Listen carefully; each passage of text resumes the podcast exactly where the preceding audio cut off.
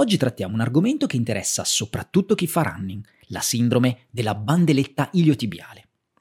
In generale, il dolore al ginocchio è una condizione morbosa che può limitare la mobilità e compromette di tanto la vita di circa il 25% degli adulti. Ma in particolare, la sindrome della bandeletta iliotibiale è una delle principali cause che può provocare dolore al ginocchio nella sua porzione laterale. È stata osservata la prima volta nelle reclute del Corpo Militare Americano dei Marines durante il loro allenamento fisico, precisamente nel 1975. Da allora tale condizione è stata diagnosticata con frequenza sempre maggiore, soprattutto in corridori di lunga distanza, ciclisti, sciatori, partecipanti di hockey, basket e calcio.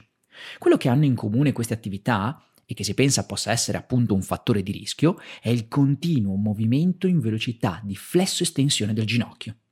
Cercheremo di capire, attraverso l'analisi dei dati della letteratura, come questo possa portare all'evoluzione della sindrome della bandeletta, oltre che discutere sulle modalità di valutazione e soprattutto trattamento. Ma facciamo una breve regressione riguardo l'anatomia. La banda iliotibiale corrisponde alla continuazione distale del tensore della fascia lata, del medio e del grande gluteo. Attraversa superficialmente il vasto laterale e si va ad inserire sul tubercolo del gerdi e parzialmente anche sulla cresta sopracondiloidea laterale del femore. Per le sue caratteristiche anatomiche, il tratto iliotibiale dunque viene messo in tensione durante la flesso-estensione del ginocchio. Ora passiamo all'analisi dell'eziologia, ovvero delle cause che possono portare allo sviluppo di un dolore compatibile con la sindrome della bandeletta. Anche qui, purtroppo, la letteratura è un po' controversa, ma quello che è certo è che si tratta di un'eziologia multifattoriale. Una teoria che ormai sembra superata sosteneva che l'attrito ripetitivo della bandeletta sull'epicondilo laterale del femore durante la flesso-estensione potesse nel tempo portare ad un'infiammazione nell'area di contatto. Il contatto avviene a circa 30 gradi di flessione, ovvero nel momento in cui, durante la deambulazione, il piede tocca terra. Tuttavia, gli studi anatomici non supportano tale idea, che negli ultimi anni si sta gradualmente abbandonando per via del fatto che reperti istopatologici non mostrano segni di infiammazione.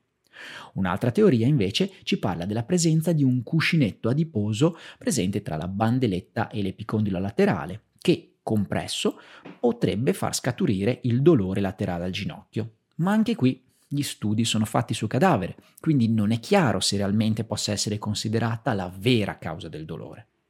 Quello su cui invece da clinici dobbiamo concentrarci sono i fattori di rischio modificabili, che mostrano un'evidenza forte in letteratura.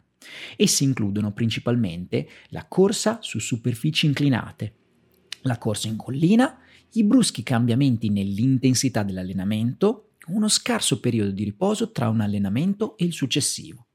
Ci sono poi fattori anatomici come un'elevata torsione tibiale interna, una debolezza degli abduttori dell'anca e un'eccessiva pronazione del piede che potrebbe aumentare il livello di tensione sulla fascia iliotibiale. Non a caso, spesso la sindrome della bandelletta è correlata anche ad un dolore trocanterico o ad un dolore femororotuleo, che possono insorgere qualora la sintomatologia vada ad alterare la biomeccanica del passo per un periodo di tempo prolungato. Per quanto riguarda l'epidemiologia, come abbiamo già accennato precedentemente, la sindrome della bandelletta è la causa più frequente di dolore laterale al ginocchio, colpendo principalmente corridori di lunga distanza e appunto ciclisti. L'incidenza in particolare varia dall'1,6 al 12% nei corridori o comunque negli atleti che compiono gesti ripetitivi, come abbiamo detto, in flesso estensione di ginocchio. La sindrome colpisce in maniera leggermente più elevata le donne rispetto agli uomini e ovviamente la troviamo poco rilevante nei pazienti non attivi. Uno studio trasversale del 2015 di Sharma e colleghi aveva dimostrato un'incidenza del 6,2% anche nelle reclute militari. Considerate comunque che il Corpo Militare dei Marines ha riferito nel 2019 che gli infortuni legati alla corsa o comunque quelli da overuse rappresentano circa il 12% degli infortuni totali del personale militare. Ma ora passiamo alla fase diagnostica di tale condizione.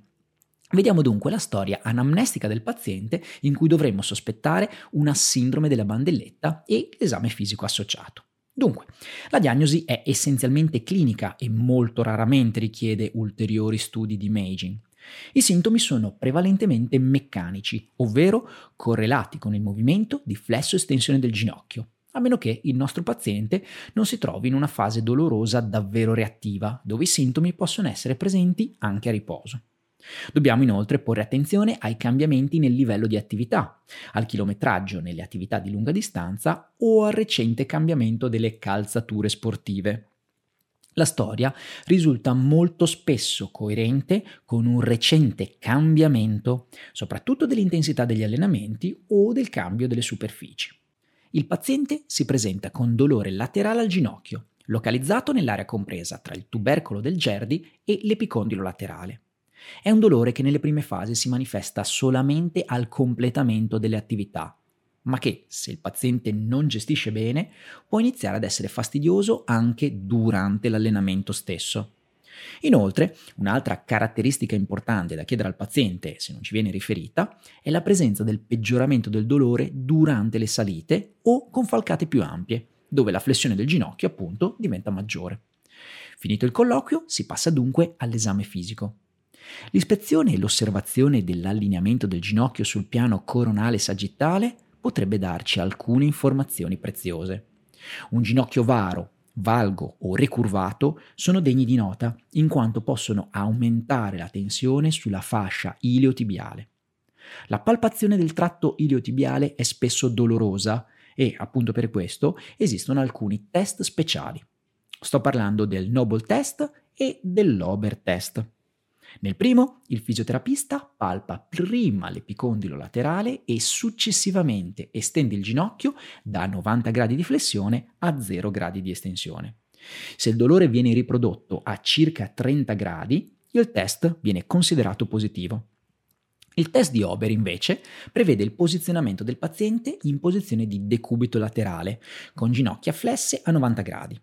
A questo punto il fisioterapista dietro al paziente abduce ed estende l'anca, sostenendo il ginocchio. Il test è positivo se, una volta rilasciata la gamba medialmente, si nota una restrizione del movimento e l'evocazione del sintomo doloroso. L'imaging, come detto, spesso non è utile. Tuttavia, potrebbe aiutarci qualora ci fosse un dubbio per escludere altre patologie che possono causare dolore nella stessa sede. Con l'ecografia la bandeletta si mostra iperintensa a livello dell'epicondilo laterale e più ispessita. Questo strumento può completare il nostro esame fisico perché a basso costo e senza rischi, anche se non risulta essere indispensabile. Ma adesso discutiamo riguardo il trattamento e la gestione di pazienti con sindrome della bandeletta.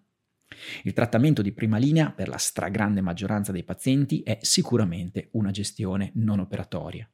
Si consiglia al paziente, nelle prime fasi, di evitare le attività che aumentano il sintomo doloroso, cercando di diminuire l'intensità dell'attività stessa e di evitare salite o terreni dissestati.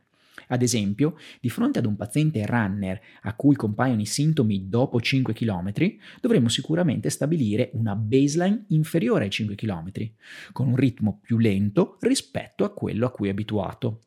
Se i sintomi ad una data intensità non compaiono, la distanza verrà gradualmente aumentata. Qualora il paziente vada incontro a ricaduta o riacutizzazione del dolore, sarà doveroso fare un passo indietro e ricominciare. Oltre a questo, che è sicuramente fondamentale da far capire al paziente, sarà opportuno inserire un programma di rinforzo della muscolatura abduttoria ed estensoria dell'anca. Infatti, un programma di esercizi strutturato e con carichi crescenti è in grado di ridurre i sintomi in maniera significativa, generalmente in 8-12 settimane. L'utilizzo di antinfiammatori potrebbe aiutare a ridurre la sintomatologia qualora ci sia un processo infiammatorio in corso, anche se in realtà non è ancora chiaro quanto veramente sia coinvolta l'infiammazione. È importante invece valutare le scarpe del paziente e capire se un cambio di calzature può essere in grado di ridurre i sintomi. Comunque sia, la maggior parte dei pazienti avrà un ritorno completo all'attività e sollievo dai sintomi entro 6-8 settimane di trattamento conservativo. Il trattamento conservativo riesce a risolvere quasi tutti i casi, ma quelli più recalcitranti e che non trovano miglioramento entro i sei mesi dovranno probabilmente sottoporsi ad un intervento chirurgico. Esistono diverse opzioni chirurgiche, tra cui il rilascio o l'allungamento della fascia iliotibiale e la borsectomia. Quest'ultima tecnica prevede l'asportazione della borsa sottostante alla bandeletta, lasciando quest'ultima completamente intatta. Uno studio del 2009 di Hariri aveva dimostrato che la maggior parte dei pazienti sottoposti a borsectomia a cielo aperto sono stati nel complesso soddisfatti dei risultati. Cosa possiamo dire quindi per concludere? Sindrome della bandelletta è la condizione più comune di dolore laterale al ginocchio. Colpisce prevalentemente la popolazione attiva sportiva, in particolare gli atleti di lunga distanza o i ciclisti, in cui è richiesta un'attività ripetitiva di flesso estensione del ginocchio. Riguardo l'eziologia, la questione è ancora controversa, ma sicuramente si tratta di un discorso multifattoriale. La diagnosi è clinica e basterà solamente una dettagliata storia anamnestica e un esame fisico per confermare la sindrome, mentre non risultano indispensabili approfondimenti tramite imaging. Il trattamento conservativo, tramite gestione dei carichi e rinforzo della muscolatura dell'anca, risulta risolutivo nella stragrande maggioranza dei casi. In pazienti in cui i sintomi permangono per oltre sei mesi, è preferibile intraprendere il trattamento chirurgico, dove i risultati sembrano essere buoni. Sei uno sportivo e l'argomento ti appassiona? Beh, sappi che su Streamed trovi il corso di David Nolan e quello di Christian Roncagliolo interamente dedicati alle patologie della corsa e dell'arto inferiore. Ti basta accedere con le tue credenziali su streamededu.com per scoprire un universo dedicato alla formazione in fisioterapia. Ricordati, con Streamed formi il tuo futuro. Questo podcast è stato fatto in collaborazione col dottor Luca Marconi.